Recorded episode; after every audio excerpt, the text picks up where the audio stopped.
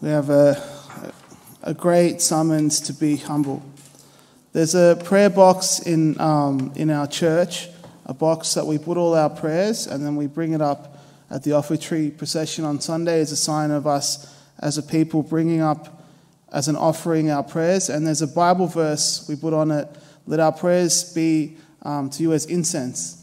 It's this um, image of let what we're bringing to you in prayer, let that raise to heaven as something pleasing to you, like incense. And, and what they used to burn in the temple, the, the, the incense, altar of incense, something that as a sign that let our, let our prayers be so pleasing to you, uh, Father, that you look at them and it's, it's pleasing. It's not like, you know, when you get like a really old, like a scrunchy deodorant bottle and you spray it on, it smells like petrol. It's not pleasing. it's like when we think of smell, it's something that's beautiful that engages the senses. And now, in something that is very pleasing to God, is a humble spirit. The Bible is clear. A humble, contrite heart you will not spurn. You won't turn away um, someone who's got that humble spirit, the contrite, the, the, the knowledge of their, their, their limitations, of their brokenness, but in a humble way. And that rise, it's like it rises to heaven in, in like incense. It's pleasing to God. It's beautiful. In this um, gospel, uh, we have Jesus really laying the hammer down on the religious leaders of the time. Um, a word that we, that we said in the Brotherhood that's banned in the MGLs. Here you go. Here's an insight into the MGLs. We banned one word, which is hypocrite.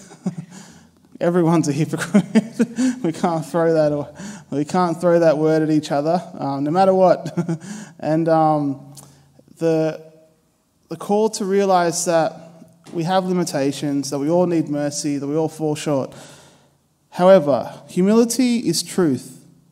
And there's a reason why it's truth. It's because if we go too far to one side we become self loathing or harsh on ourselves when we wouldn't, or scrupulous, that can be damaging. It's not true.